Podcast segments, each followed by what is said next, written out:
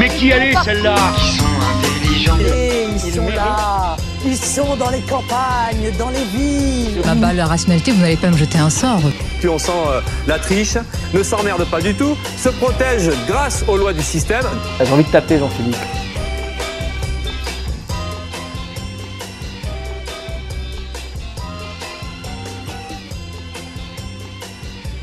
Bonjour à toutes et à tous, bienvenue dans cette dernière émission du Zoom. Et pour bien terminer cette saison, on vous a préparé un programme un peu bancal, mais sur mesure. Et oui, aujourd'hui, nouveau concept, l'émission en direct mais pas en direct. On vous propose tout de même une émission de qualité avec notamment trois interviews. Et oui, trois. Le Zoom a interviewé Philippe Poutou, aka le crush de Clémentine, Séverine Simpé, maire de Neuville-de-Poitou, et Timoun Reynaud, notre ancien chroniqueur qui nous a un peu laissé tomber pour un parti politique. Au programme aujourd'hui, Manon nous emmène en Chine pour nous parler de notre président de la République. Vous comprendrez, ne vous, ne vous inquiétez pas. Ensuite, Esther, tu nous parleras du drama entre Hugo Clément et son intervention chez Valeurs Actuelles avec Jordan Bardella. Et ce sera ensuite à ton tour, Paul, et tu vas te saisir de ta casquette d'expert météorologique. Cette semaine, tu vas nous parler du climat politique français. Isabelle reviendra sur les 10 ans du mariage pour tous. Et après ce beau programme, ce sera l'heure des interviews, donc ne nous quittez pas tout de suite. Vous êtes sur les ondes de Radio Pulsar et c'est le Flash Info. Élection présidentielle américaine 2024, Joe Biden annonce être candidat à sa réélection. Le président démocrate a fait cette annonce mardi dans une vidéo partagée sur les réseaux sociaux. Finissons le travail. Dans un message accompagné d'une vidéo publiée sur les réseaux sociaux, le président américain Joe Biden annonce mardi 25 avril qu'il est candidat à sa réélection en 2024. L'ancien vice-président de Barack Obama, qui aura 81 ans l'année de la présidentielle, brigue donc un second mandat. Ce sera la quatrième campagne de Joe Biden pour une élection présidentielle. Il avait en effet renoncé en 1988 et 2008 durant les primaires démocrates, avant de remporter la nomination du parti à l'élection présidentielle de 2020. Biden est tellement déconnecté de la réalité qu'il pense mériter 4 ans de plus au pouvoir alors qu'il ne fait que créer des crises, a dénoncé de son côté la chef du parti républicain, Rona McDaniel. Le Soudan au bord du précipice. Plusieurs centaines de ressortissants étrangers ont pu quitter le pays, toujours ravagé par une guerre entre deux généraux rivaux, et malgré les appels au calme, le conflit semble dans une impasse. Après ces évacuations, la France a fermé son ambassade à Khartoum ce lundi 24 avril. Quelques 1500 ressortissants européens ont été évacués grâce aussi à des opérations allemandes, italiennes et espagnoles. D'autres pays comme les États-Unis et le Royaume-Uni se sont pour l'instant limités à l'évacuation du personnel diplomatique, ce qui a d'ailleurs valu au gouvernement britannique de fortes critiques, et de nombreux ressortissants des pays arabes ou africains ont quant à eux pu quitter le pays par la route au nord ou la mer euh, via Port-Soudan. À Mayotte, la France n'arrêtera pas l'opération Bouang-Bouchou, n'en déplaise aux Comores. Le préfet de Mayotte a dit ce mardi sa détermination à mener l'opération controversée de lutte contre la délinquance, les clandestins et les bidonvilles dans l'île en dépit de l'opposition de l'État voisin des Comores. Le représentant de l'État a également dit espérer reprendre rapidement les rotations de bateaux vers l'île comorienne d'Anjouan, les Comores ayant refusé lundi l'accostage d'un navire transportant une soixantaine de personnes. Selon le préfet, il y avait notamment parmi ces passagers des gens qui rentraient aux Comores parce qu'ils étaient en situation illégale. Parlons maintenant réforme des retraites, les déplacements de plusieurs ministres perturbés par des manifestations et des concerts de casseroles cette semaine. Oui, les ministres d'Emmanuel Macron n'échappent pas à la colère des manifestants contre la réforme des retraites. Plusieurs membres du gouvernement ont fait face à des rassemblements et à des concerts de casseroles cette semaine.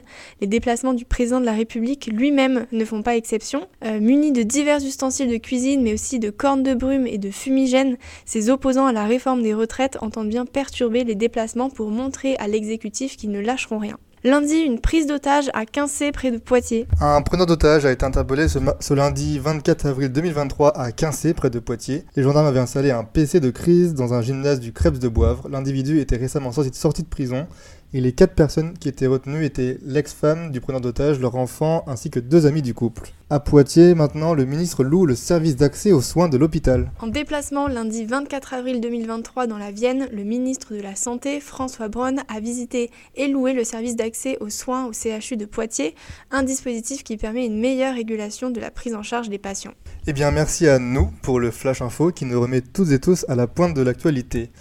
Euh, Dis-moi Manon, il fait quoi notre cher président de la République en ce moment? Aujourd'hui, je vais revenir sur un événement récent qui a, comme qui dirait, défrayé la chronique. Les propos d'Emmanuel Macron lors de sa visite en Chine. Pour vous donner un peu de contexte sur cette visite, petit rappel géopolitique. La Chine revendique Taïwan comme territoire chinois, alors que la République de Chine se dit indépendante depuis son arrivée sur l'île en 1945. Et depuis 2013 et l'arrivée de Xi Jinping au pouvoir, la Chine s'est activement attelée à ce problème, entre guillemets, afin d'enfin reprendre le contrôle de Taïwan, en suivant le modèle qui s'applique déjà à Hong Kong, un pays de système. Sauf que ben, les Taïwanais, ils sont foncièrement contre et on les comprend. Selon un récent sondage, 60,8% de la population s'identifie comme taïwanaise avant tout et seulement moins de 5% s'identifie comme chinoise avant tout. Et depuis quelques semaines, et notamment depuis la rencontre entre la présidente Tsai Ing-wen et le président de la Chambre des représentants américaine, Kevin McCarthy, la République populaire de Chine a lancé plusieurs exercices de démonstration de force autour de l'île. Mais alors, vous me direz, que vient faire notre président dans toute cette histoire?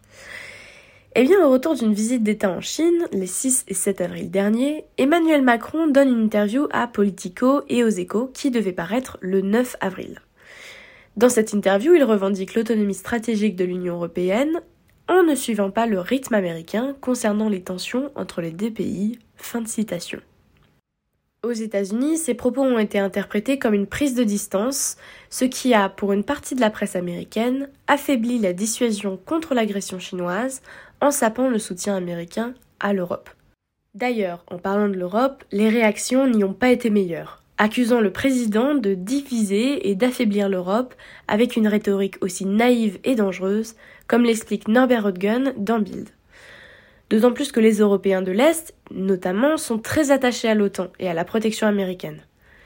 Comme l'explique Antoine Bondaz, chercheur à la Fondation pour la recherche stratégique, dans Le Point, l'analyse du président français est totalement erronée. Les États-Unis ne veulent pas changer le statu quo dans le détroit de Taïwan, au contraire, ils veulent le maintenir c'est bien la Chine qui multiplie les opérations militaires qui changent le statu quo. Fin de citation. En fait, ce qui pose problème dans la rhétorique d'Emmanuel Macron, c'est qu'il fait des États-Unis les seuls responsables des tensions et non la Chine. En plus de ça, le faire à la fin d'une visite d'État en Chine renforce les doutes des partenaires de la France d'une équidistance de Paris entre Washington et Pékin. D'autant plus que ces propos sont en complète opposition avec des documents officiels français comme Revue nationale stratégique, mais aussi avec les déclarations multilatérales du G7 d'août 2022 par exemple. Des figures de la diplomatie française sont par contre en accord avec les propos d'Emmanuel Macron, il faut le rappeler, comme Gérard Haro, ancien ambassadeur de la France aux États-Unis et aux Nations Unies, qui explique que ce serait une erreur que de céder à la consolidation d'un bloc occidental, entre guillemets, sous direction américaine. Xi Chongwu, représentant de Taïwan en France, rappelle d'ailleurs que la France compte dans la région de l'Indo-Pacifique et que c'est un pays de l'Indo-Pacifique, et que Taïwan a besoin de la France pour éviter une guerre avec la Chine. Il précise par ailleurs qu'il ne s'attend pas à une aide militaire, mais plutôt à un soutien ouvertement manifesté. Au final, le 12 avril, Emmanuel Macron déclarait, lors de la conférence de presse jointe avec le Premier ministre du Royaume des Pays-Bas, que la France et l'Union européenne sont pour le statu quo dans le détroit de Taïwan, en rappelant la coordination avec les Américains dans l'Indo-Pacifique. Merci Manon pour cette chronique qui nous montre qu'il n'y a pas qu'en France que M. Macron fait n'importe quoi. Je dis ça, je dis rien. Le journaliste Hugo Clément est au cœur d'une polémique. Esther, tu nous expliques pourquoi maintenant? Oui Paul, le journaliste et militant écologiste Hugo Clément a débattu le 13 avril avec Jordan Bardella, le président du Rassemblement national, à propos de l'écologie. Cette soirée débat était organisée par le journal ultra-conservateur Valeurs Actuelles et l'écologie s'y était fait inviter pour parler d'écologie avec l'extrême droite. C'est une présence fortement critiquée par une certaine partie de la gauche. L'animateur de l'émission consacrée à la préservation de l'environnement sur le front, diffusée sur France 5, est connu pour son engagement en faveur de la cause animale.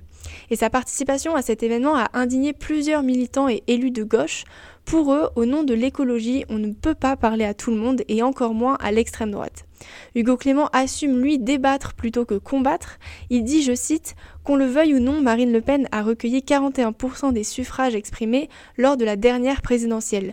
Cela représente 13 millions de citoyens. Ne pas leur parler n'est pas une option envisageable. Et ce débat, il s'est passé comment? Alors, Geoffroy Lejeune, qui est le directeur de la rédaction de Valeurs Actuelles, a estimé que le journaliste écolo a mis une partie des électeurs dans sa poche parce qu'il avait de l'humour et de bons arguments. Euh, Jordan Bardella, lui, s'est aussi exprimé en disant Je pense que si l'écologie politique veut mener son combat à bien pour alerter l'opinion, il faudrait peut-être moins de Sandrine Rousseau et un peu plus d'Hugo Clément, donnant lieu à des applaudissements nourris dans la salle.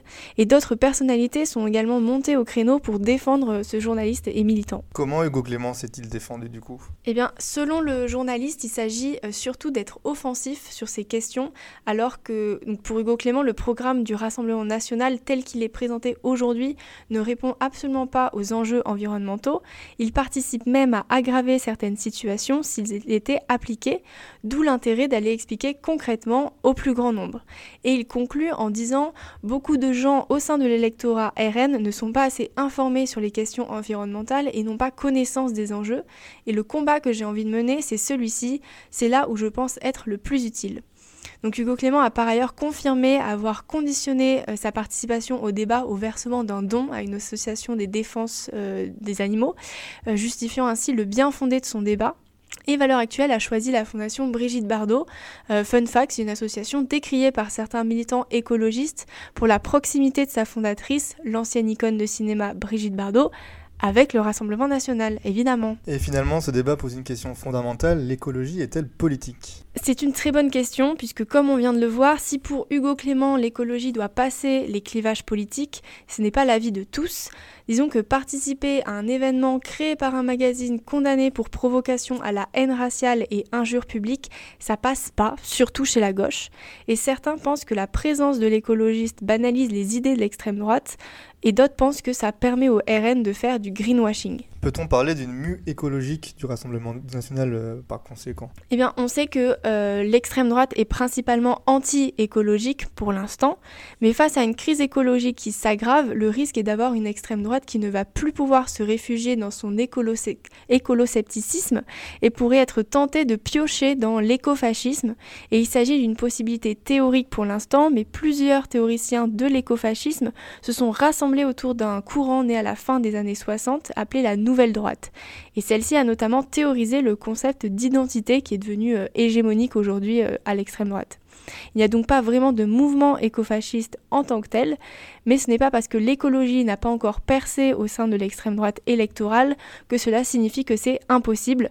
Néanmoins, on rappelle que cette appropriation sera limitée puisque l'attachement du RN euh, aux énergies fossiles est assez forte. Merci Esther pour cette chronique écolo-politique. On écoute maintenant Breakdown de Tessa Violette. Vous écoutez toujours le Zoom sur Radio Pulsar.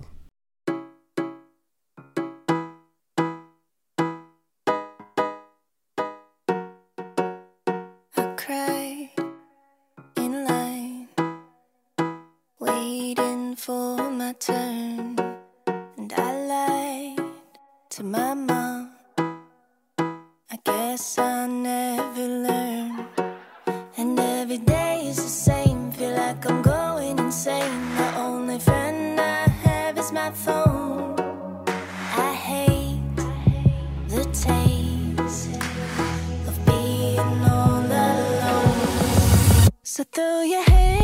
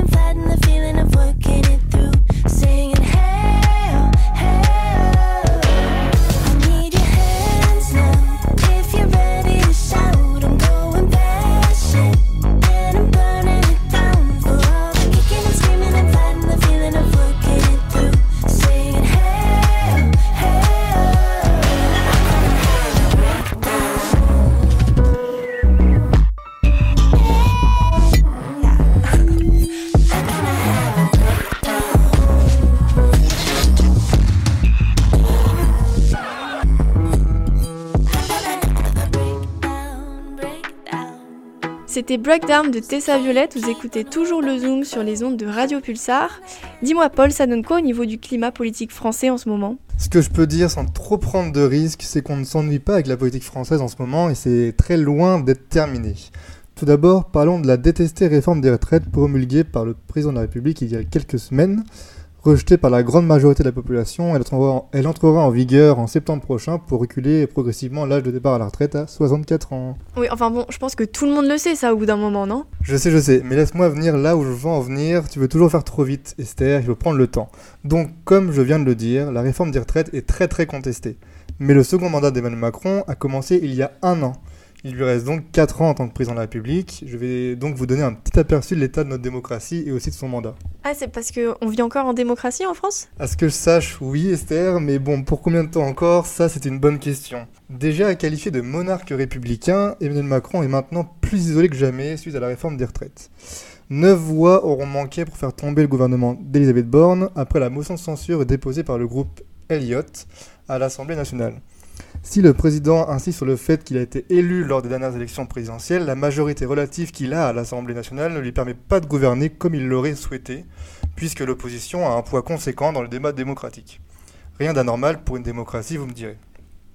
Si Emmanuel Macron est isolé, il n'est pas le seul, puisque sa première ministre, Elisabeth Borne, l'est tout aussi avec le groupe de la majorité présidentielle au Parlement entre Emmanuel Macron et sa majorité relative, ce n'est pas la grande forme du tout. Les députés de Renaissance, du Modem, d'Horizon n'ont pas été convaincus à 100% par les dernières sorties du président de la République.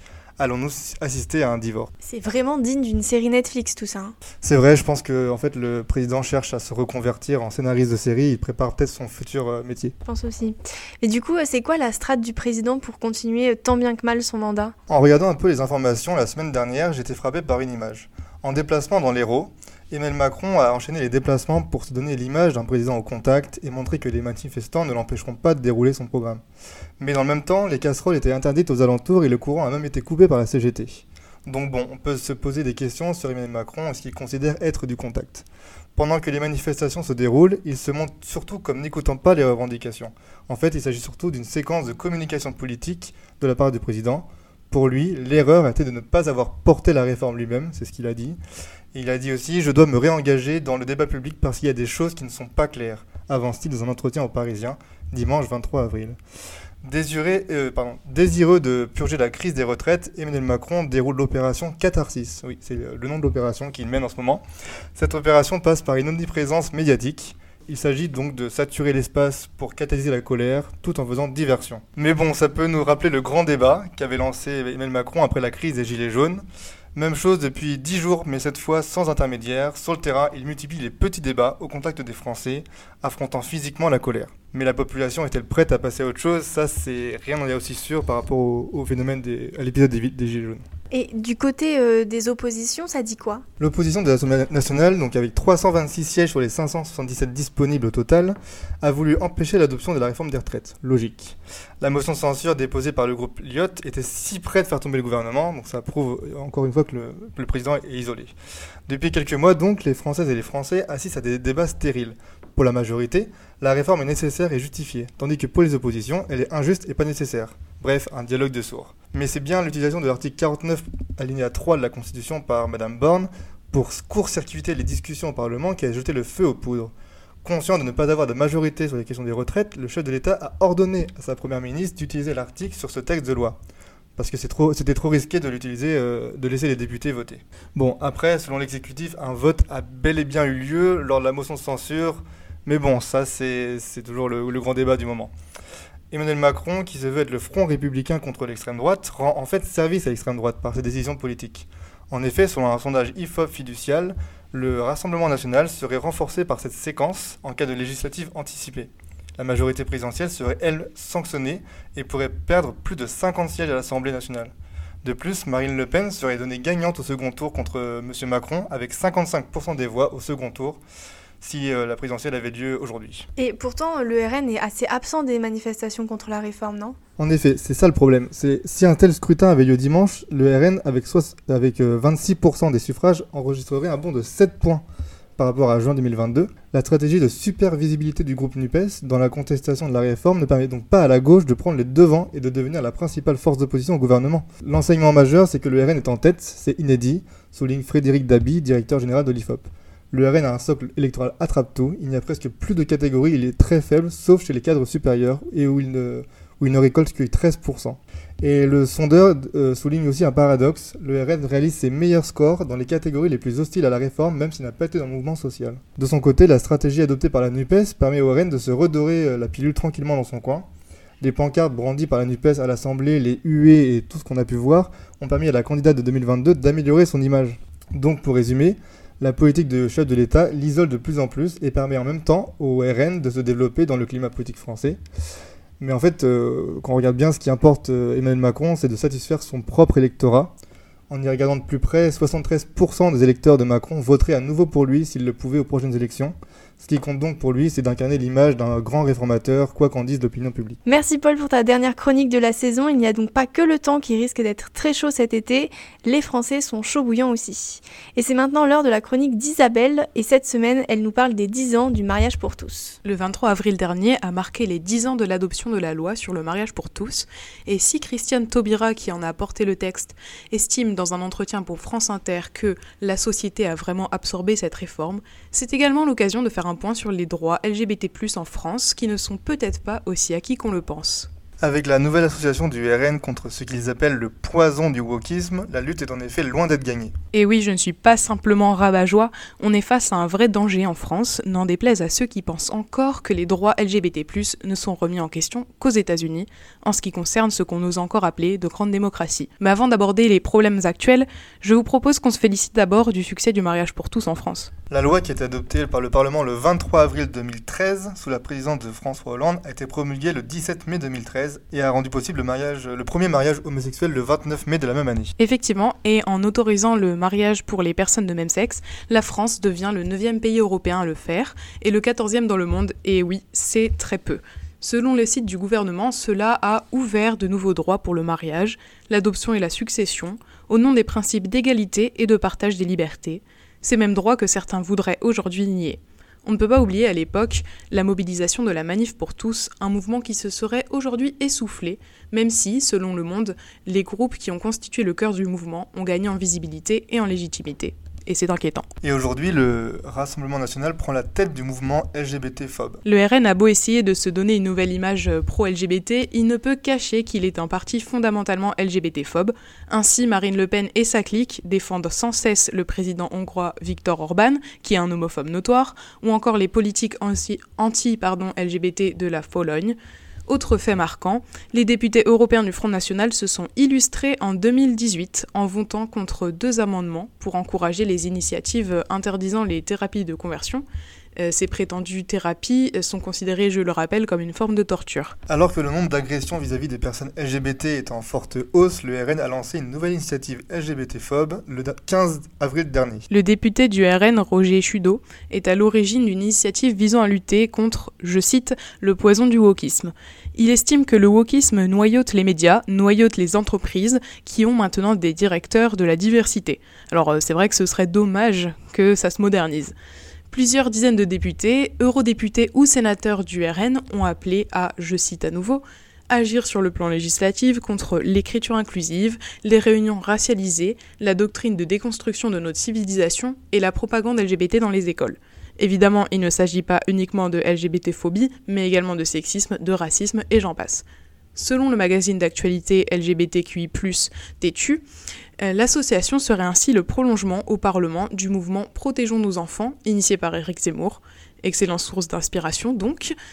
Tétu rajoute euh, Derrière son nom d'apparence consensuelle, ce collectif instrumentalise les peurs des parents pour instiller l'idée pernicieuse que les personnes LGBTQI constitueraient une menace pour les enfants. On fait maintenant une petite pause en écoutant Goodbye My Lover de James Blunt. Vous êtes toujours sur les ondes de Radio Pulsar.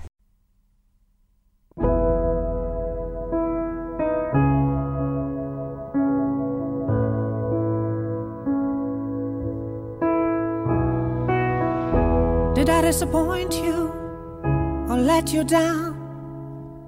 Should I be feeling guilty or let the judges frown? Cause I saw the end before we'd begun. Yes, I saw you were blinded, and I knew I had won. So I took what's mine by eternal right. Took your soul out into the night. It may be over, but it won't stop there. I am here for you if you'd only care. You touched my heart, you touched my soul, changed my life and all my goals. And love is blind, and that I knew when my heart was blinded by you. Have kissed your lips and held your head, shared your dreams and shared your bed. I know you well, I know your smell. I've been addicted to you. Goodbye, my lover. Goodbye, my friend. You have been the one. You have been the one for me. Goodbye, my lover. Goodbye, my friend. You have been the one. You have been the one for me.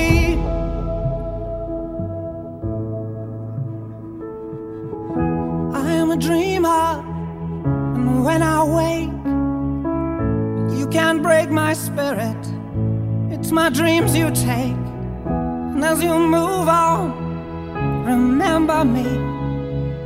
Remember us and all we used to be. I've seen you cry, I've seen you smile, I've watched you sleeping for a while. I'd be the father of your child. C'était notre musique know d'au revoir Goodbye My Lover de James Blunt. Vous êtes toujours sur les ondes de Radio Pulsar et comme vous avez certainement euh, tous et toutes compris, nous vous proposons pas une, pas deux, mais bien trois interviews. Et oui, on est tellement fort qu'on arrive même à vous proposer plusieurs interviews dans une seule émission. Si ça, c'est pas la preuve qu'on est bien la meilleure des émissions politiques, je dis ça, je dis rien. Bon, trêve de plaisanterie, le 16 mars dernier, notre équipe a été à la rencontre de Philippe Poutou à Poitiers. On vous laisse écouter sa réaction par rapport au passage en force du gouvernement à l'Assemblée nationale. Bonjour Monsieur Poutou, merci d'avoir accepté de répondre à nos questions. Rapidement, votre réaction vis-à-vis de ce nouveau 49.3 utilisé par le gouvernement, une surprise ou pas pour vous? Bah, C'est un petit peu une surprise dans le sens où euh, ils ont fait croire euh, ou ils y ont cru qu'ils allaient arriver à avoir à bricoler une majorité. Ils n'y arrivent pas, euh, donc c'est le 49-3. Oui, euh, c'est euh, un, un peu une surprise, mais en même temps, c'est peut-être la meilleure solution pour nous, parce que euh, d'une part, ça fragilise quand même vachement le gouvernement, qui est même pas fichu de, de, de se fabriquer euh, une majorité euh, à, à cause des divisions à droite, parce que la droite aussi, elle, elle calcule euh, par opportunisme euh, ce qu'elle a à faire, quoi. Donc ça fragilise le gouvernement. Puis d'un autre côté, ben, ça permet certainement de garder l'unité syndicale, parce qu'on avait un peu peur aussi de, de- des fractures qui pouvaient y avoir dans, dans l'intersyndicale euh, euh, qui seraient donc euh, liées au vote. Il n'y a pas de vote. C'est quelque chose qui, c'est un passage en force.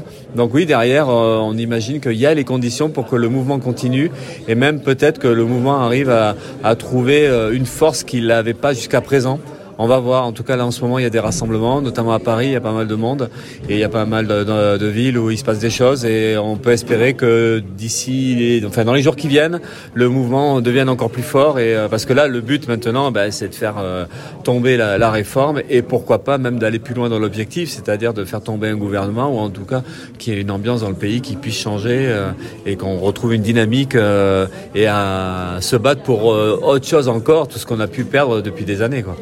Donc vous appelez pour faire reculer cette réforme à la mobilisation dans la rue ou à un autre moyen? Ben, le seul moyen qu'on a, c'est la mobilisation. Alors après, la mobilisation, elle peut prendre des formes très diverses. C'est des manifestations, mais on sait que les manifestations, ça suffit pas, aussi grosses soient-elles, euh, aussi nombreuses soient-elles, parce que là, euh, il y, a, plein, plein de manifestations dans beaucoup d'ailleurs de, sous-préfectures. Et puis il y a- il y, a du monde, mais voilà, il faut autre chose. Alors il y a la grève. La grève, c'est pas simple, euh, parce que d'abord, il y a plus les grosses structures comme avant. hein. Euh, Tout le monde est un peu fragilisé, moins costaud. Euh, la grève reconductible, elle est difficile aussi parce qu'il y a des questions de, de ce qu'on appelle de pouvoir d'achat. Enfin, voilà, c'est tout ça, c'est pas simple. Donc, il faut trouver des formes de lutte qui permettent de coordonner les manifs, les grèves, des actions euh, euh, un peu partout, des actions de blocage, euh, concilier même avec les formes de lutte des gilets jaunes, voir comment tout ça, ça peut se mettre en forme, mais avec l'idée qu'il faut surtout pas lâcher et qu'on a certainement les moyens, qu'on a certainement la force finalement de, ben, de bloquer ce gouvernement-là. Et euh, c'est déjà aussi quelque chose d'un peu de psychologique, c'est-à-dire qu'on puisse se dire qu'on a les moyens cette fois-ci de pas perdre. Et euh, ça, c'est ça qui nous aiderait à renforcer le mouvement et à, tenir euh, jusqu'au bout. Mais peut-être que ce qui, est, en train de se jouer, euh, cette histoire de confiance, cette histoire de dynamique, cette histoire d'espoir, qu'on peut faire bouger les choses profondément, c'est peut-être en train de, de, se, de se faire. quoi. Est-ce que, euh, du point de vue de l'Assemblée, les débats, l'obstruction, comme certains la qualifient, est-ce que vous la regrettez Ou justement, est-ce que c'était la bonne stratégie Parce qu'on a vu qu'au Sénat, bah, on est allé à l'article 7 et la gauche a été battue. Moi, je crois que c'est archi secondaire ce qui se passe finalement dans le Parlement, que ce soit à l'Assemblée nationale euh, ou au Sénat. Euh, ce qui est déterminant, c'est ce qui se passe dans la rue. Euh, D'ailleurs, c'est la rue, c'est la mobilisation sociale qui perturbe euh, le pouvoir et euh, le processus euh, parlementaire. Si aujourd'hui Macron n'a pas réussi à avoir la majorité, c'est parce qu'il y a le mouvement. C'est le mouvement qui provoque l'aggravation de la crise politique. donc c'est surtout se concentrer là-dessus en fait. C'est comment ce mouvement-là peut être encore plus fort parce que de toute façon, euh, ce qui se passe dans, euh, ou au Sénat ou, euh, ou à l'Assemblée nationale, on le voit bien. quoi. C'est euh, plein d'artifices qui permettent, de, à un moment donné ou à un autre, euh, à Macron et, et au pouvoir de pouvoir euh, d'imposer ce qu'il a imposé. Donc l'interrogation, elle est toujours du côté de la rue, du côté de la population, de sa capacité ou pas à, agir et au point de, de, bouleverser profondément la vie politique, la vie sociale et, euh, de surprendre et de faire peur même euh, aux possédants. Donc, euh, et là aujourd'hui, la question elle est toujours là de ce côté-là. Qu'est-ce qui peut se passer? Est-ce qu'on est capable? Est-ce qu'on peut le faire ou pas? Les, les, autres questions finalement c'est archi secondaire. Une petite dernière question. On sait qu'il y a des divergences au sein du NPA. Est-ce que c'est possible que vous envisagiez de créer un parti? Ben, en tout cas, oui, c'est la discussion. C'est que euh, les divergences au NPA, elles ont lieu depuis le début depuis 13-14 ans, depuis que le parti existe. En fait, il y a, un projet qui était de, de, de, construire quelque chose de large, mais qui a été combattu depuis le départ par euh, à peu près la moitié de l'organisation qui euh, était là, mais qui pensait faire autre chose, et notamment avec cette idée de regrouper les révolutionnaires, sans trop savoir d'ailleurs à quoi ça pourrait correspondre vraiment. Mais donc, en fait, la, ligne de, de, de confrontation, c'est ça là, c'est soit on construit quelque chose de large et d'unitaire, euh, y compris donc avec des franges militantes euh, qui se revendiquent pas forcément de la révolution, mais qui, qui se revendiquent d'idées radicales ou même d'une gauche réformiste. Mais comment on peut construire un outil militant qui soit très combatif et, euh, et anticapitaliste en même temps et euh, voilà, donc là aujourd'hui la, séparation, euh, on espère en tout cas nous de notre côté que ça va permettre de, discuter beaucoup plus concrètement de comment on peut élargir et mettre en place un, nouveau parti politique qui justement dans la période actuelle permette de regrouper toutes les franges militantes euh, plus ou moins radicales. On pense aux camarades de l'AFI, mais on pense aux camarades libertaires, on pense à des tas de, milieux militants associatifs, euh, zadistes, de voir est-ce qu'on peut, est-ce qu'on peut avancer là-dessus, est-ce qu'on peut à un moment donné développer euh, ben ouais, une, sorte de, structure, un cadre commun militant qui soit euh, à la fois radical, ouvert, unitaire, anticapitaliste euh, et euh, surtout un outil qui est là pour organiser les luttes.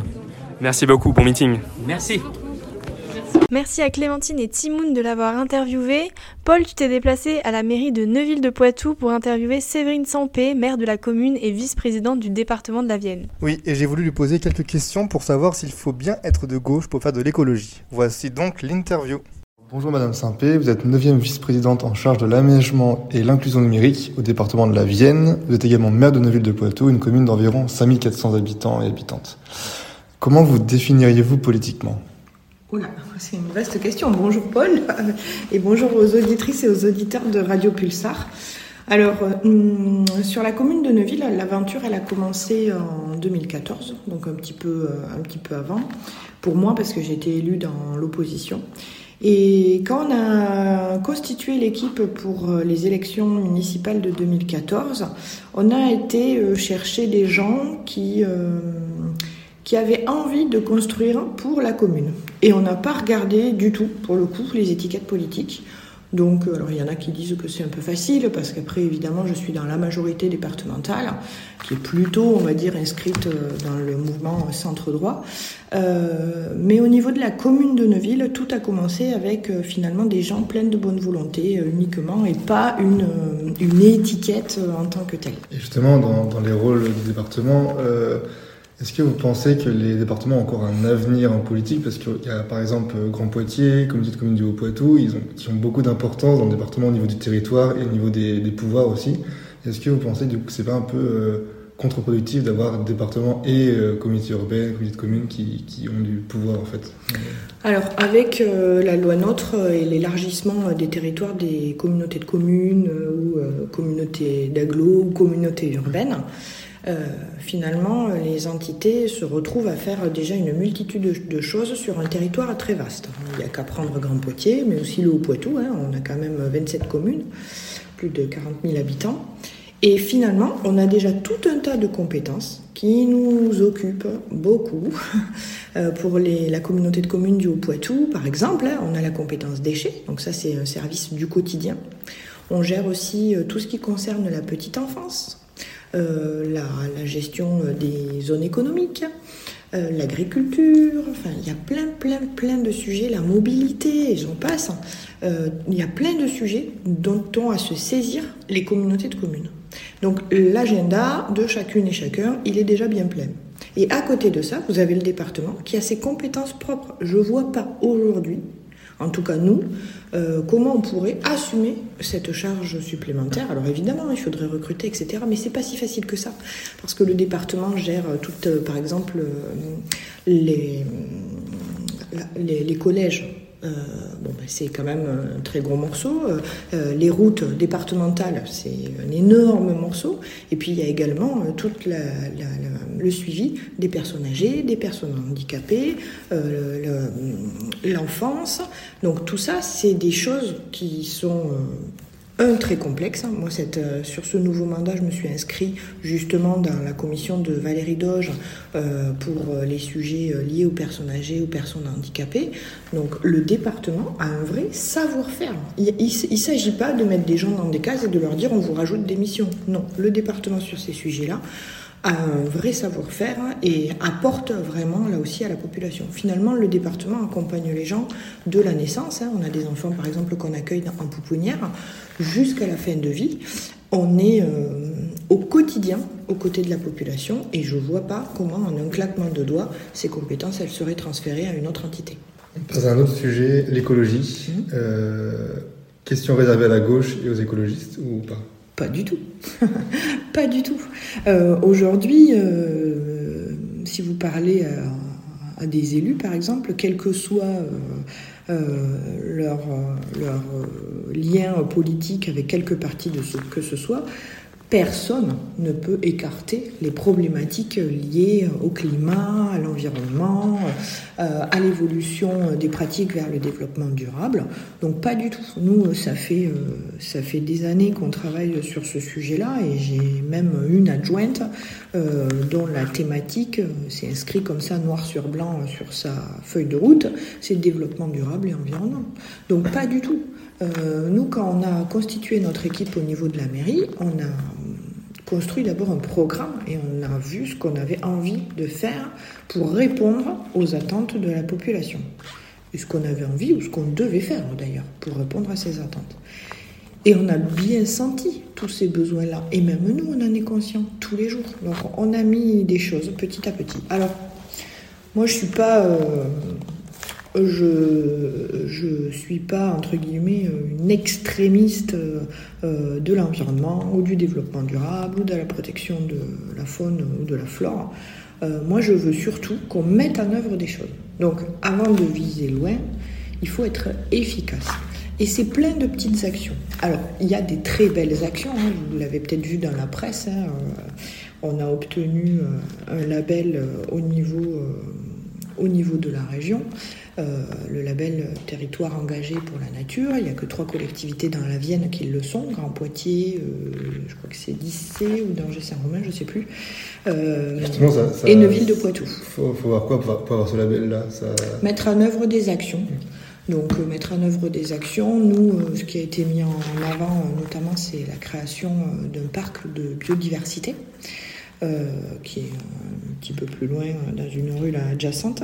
C'est un grand parc dans lequel, euh, avec euh, évidemment les services et nos équipes espaces verts, on a recréé un îlot de biodiversité avec des plantations, avec des haies, avec euh, des zones où vont être créés des mares, avec des parcs où on va accueillir euh, des moutons.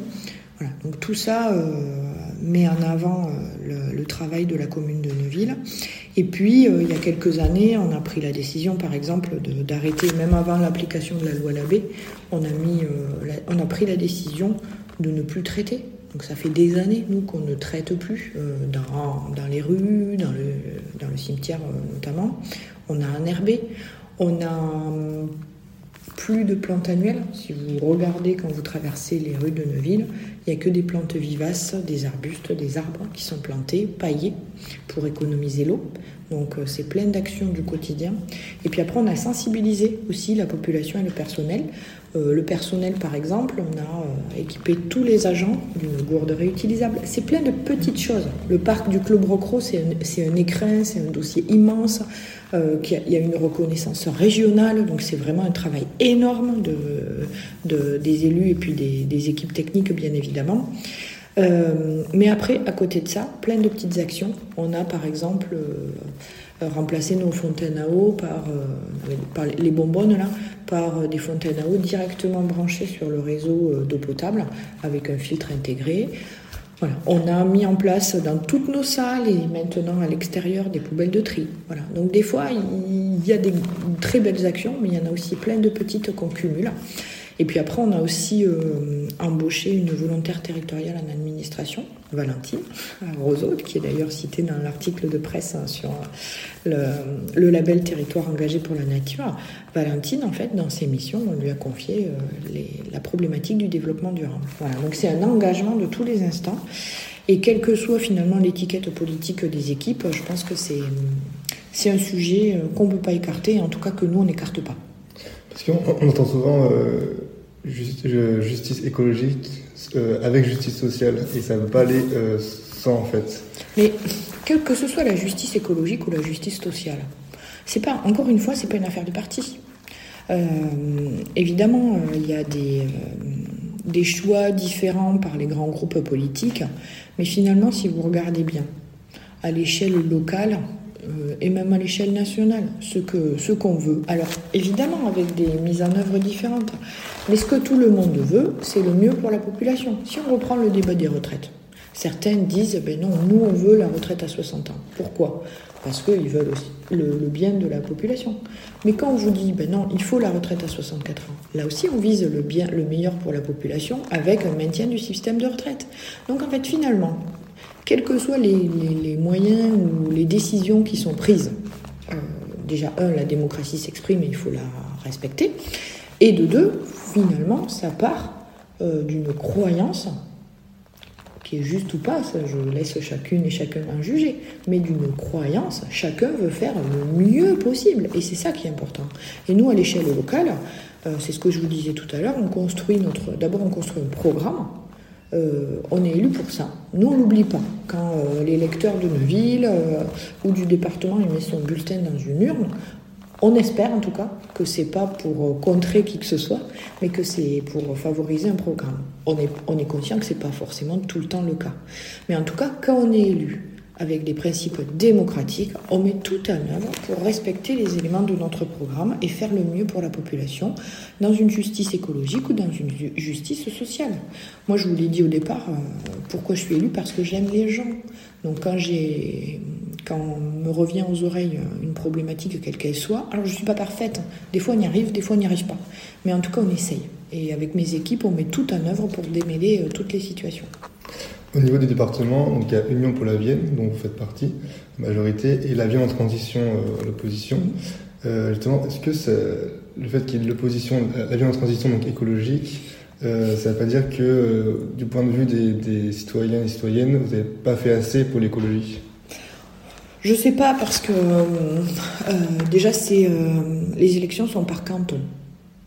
Donc forcément, euh, peut-être que en fonction des problématiques de chaque canton, par exemple nous sur le canton de Migny-Ausence, on avait aussi une équipe de Vienne en transition qui n'a pas gagné, qui n'a pas été élue puisque c'est notre équipe qui a été plébiscitée. Et c'était le cas d'ailleurs sur tous les cantons. Il y avait une équipe de Vienne en transition. Donc il y a des cantons où les élus de Vienne en transition ont été élus Et il y en a beaucoup où les élus de l'Union pour la Vienne ont été élus. Après, euh, évidemment, ce que je vous disais, c'est que tout le monde veut défendre l'intérêt de la population, mais on ne le défend pas peut-être de la même manière. Et nous, peut-être qu'on a, euh, alors je dis peut-être parce que c'est vrai qu'il y a des choix politiques qui pourraient être différents euh, si Union, si Vienne en transition était aux manettes, mais nous, on a peut-être une une réalité financière derrière tous les principes euh, qu'on met en œuvre. Euh, on met euh, vraiment en avant la protection de la petite de la population avec la, protection de l'enfance, avec la protection des plus fragiles au niveau de la MDPH, avec la protection des personnes âgées. Donc ça, il faut pas se il faut pas se leurrer, c'est une dépense conséquente du département et que nous, en tout cas, on met tout en œuvre pour, pour l'assumer. Après, il y a des choix, des choix euh, politiques euh, qui pourraient être faits différemment euh, si c'était pas notre équipe qui était aux manettes. Mais nous, ce qu'on défend, c'est un équilibre. C'est-à-dire qu'on va à la fois protéger la population, mais on sait que aussi il faut qu'on ait un département qui soit attractif par sa culture, par ses équipements sportifs, culturels, ses équipements de service à la population. Et quand on met tout ça sur la table, par ses routes aussi, il faut qu'on reste attractif pour diminuer par exemple le temps entre le domicile et le travail. Et quand on met tout ça sur la table, il y a un équilibre financier qui doit également se trouver. Voilà. Donc c'est les choix qu'on fait aujourd'hui. Euh, peut-être qu'il serait différent si c'était en transition euh, qui était élu, mais en tout cas, nous, ce qu'on défend, c'est euh, un développement harmonieux du département sur toutes les compétences et avec toutes les compétences qu'il met en œuvre, et évidemment un équilibre budgétaire qu'on se doit de respecter. Et c'est vrai que pour nous, c'est important de ne pas laisser les choses se dégrader à ce niveau-là. Et du coup, L'intérêt des, élus écologistes, pour vous, ce serait minime, parce que si vous dites que tout le monde peut faire de l'écologie, en fait... C'est pas minime, ils ont été élus. Ils ont été élus, donc, euh, et d'ailleurs, Alain Pichon, président du département, est très attaché à un respect euh, mutuel au niveau de l'Assemblée départementale. Ils ont été élus, on écoute, il y a des fois, par exemple, des motions qui peuvent être, qui peuvent être soumises, on, les étudie, euh, et puis après on les met au vote ou pas, c'est démocratique. Hein. Mais en tout cas, euh, tout le monde à l'Assemblée départementale est écouté. Après, évidemment, on a une feuille de route et on s'y tient. Et, mais pour autant, on n'est pas sourd, on écoute, on entend. Euh, on travaille ensemble dans les différentes commissions qu'a mis en place le président du département. donc euh, tout le monde euh, est utile à l'Assemblée départementale. Après, l'Union pour la Vienne a sa feuille de route dans un cadre réglementaire et financier. Et on essaie de, s'y tenir au mieux parce que les, les personnes nous ont élus pour ça. Merci Paul, tu es donc bien resté fidèle à toi-même. Les mairies sont bel et bien ton endroit préféré sur Terre. Vous connaissez Timoun, notre chroniqueur spécialiste des questions internationales au Zoom. Eh bien, si vous ne l'entendez plus sur les ondes de Radio Pulsar, c'est parce qu'il s'est engagé en politique. Il est maintenant coordinateur des jeunes socialistes de la Vienne et nous en avons profité pour l'interviewer. Aujourd'hui, nous sommes en compagnie de Timoun Reynaud, coordinateur des jeunes socialistes de la Vienne. Alors bonjour Timoun, pourquoi cet engagement aux jeunes socialistes? Bonjour Paul, merci pour l'invitation. Pourquoi cet engagement? Je suis impliqué en politique depuis à peu près deux ans. Ça fait deux ans que je suis au Parti socialiste. Après, la question c'était pas pourquoi m'engager dans un parti politique, mais dans lequel. Je suis de gauche et euh, le critère pour moi déterminant, c'est un parti de gauche capable de gouverner, responsable politiquement et qui n'est pas seulement dans le bruit, la fureur, l'opposition systématique. C'est pour cela. Ensuite, le Parti socialiste, c'est vrai qu'aujourd'hui ne fait peut-être pas rêver euh, comme il a pu euh, faire rêver par le passé, mais je pense que la promesse que les socialistes euh, ont construite à travers Blum, Mendès France, Mitterrand, elle est toujours d'actualité. Et c'est le parti dans lequel je me reconnais pleinement des valeurs humanistes, sociales et profondément européens. Voilà une première réponse que je pourrais apporter. Et du coup, pour ou contre la NUPES Bon, c'est pas pour ou contre la NUPES, c'est pour ou contre l'Alliance de la gauche. Mais bien sûr pour, tous les jours. Maintenant, si vous me posez la question par rapport à la NUPES, je vais être très clair. L'Alliance de la gauche, oui. La NUPES, pourquoi pas. L'Alliance derrière Mélenchon, c'est non. Je n'ai toujours pas digéré à titre très personnel. hein. Là, ça n'engage que moi, que ce soit clair. Je n'ai toujours pas digéré cette, euh, cette aliénation à la France insoumise. On a essayé de sauver des sièges à l'Assemblée à travers un cartel électoral. Ça s'entend quand, on est à la tête d'un parti politique. L'objectif, c'est de le faire survivre. Olivier Faure a pris la décision qui lui appartenait. C'est comme ça, on a des discussions en interne, toujours très cordiales. Maintenant, il faut travailler derrière Olivier Faure. Je suis le premier opposant à l'accord comme il a été fait il y a quelques mois. Cependant, je ne suis pas là pour mener la fronde, je ne suis pas là pour tirer contre mon propre parti. Par contre, je suis là pour travailler et aider les socialistes à retrouver la place qu'ils n'auraient jamais dû perdre. Justement, comment retrouver cette place euh, qui est un peu absente comme dans le, dans le climat politique euh, Au niveau des jeunes, on entend plus parler du Parti communiste ou euh, au niveau d'engagement des jeunes, ils sont très présents. Comment euh, remobiliser les jeunes autour du Parti socialiste? Déjà, un premier chiffre non exhaustif, depuis euh, juillet dernier, plus 4000 nouveaux adhérents jeunes. Ah, Ça, ça remonte grosso modo euh, à Blois, pour, euh, pour ceux Oui, qui, un qui gros, connaissent. un gros euh, relevage de niveau. Euh, gros, c'est, tout est relatif, Oui, mais 4000, il y en a un. C'est quand même pas rien. Je, je suis d'accord, il y en a un. Maintenant, bah, il faut travailler. J'ai envie de dire, quand on a 2 sur 20 à une évaluation, on fait pas le fanfaron, on la ramène pas. On la ferme et on travaille deux fois plus. Peut-être que la direction du Parti Socialiste ces derniers temps n'a pas travaillé suffisamment, ou en tout cas pas assez efficacement. Cependant, ce qu'on peut dire, c'est qu'on a tout l'avenir devant nous. On est en train de retrouver quand même une crédibilité. Donc il faut y aller. Maintenant, il ne faut plus euh, se retourner. Il faut travailler en concertation avec les syndicats et les autres partis politiques de gauche. Comme dirait Maillé Roussignol, alliés mais pas alignés. Et euh, justement, euh, quand on pose la question, j'ai vu des études qui disent que quand on pose la question aux Français, c'est quoi la gauche? Qu'est-ce que la gauche? Les gens ne savent plus ce que c'est véritablement. Comment euh, on peut faire en sorte que justement la gauche se refasse une place, que soit la, la gauche la plus modérée ou la plus extrême? Bah, il faut être profondément crédible dans le débat et dans ce qu'on fait. On ne peut pas promettre mondes et merveilles si à côté on ne tient pas notre parole. Et là, je vais être critique à l'encontre de ma formation politique, mais dans le passé, on a pu décevoir, on a pu trahir. Et je comprends que les électeurs soient détournés. Ce que je ne comprends pas, c'est que les électeurs ne soient pas tournés vers d'autres offres politiques à gauche, mais vers le Rassemblement national.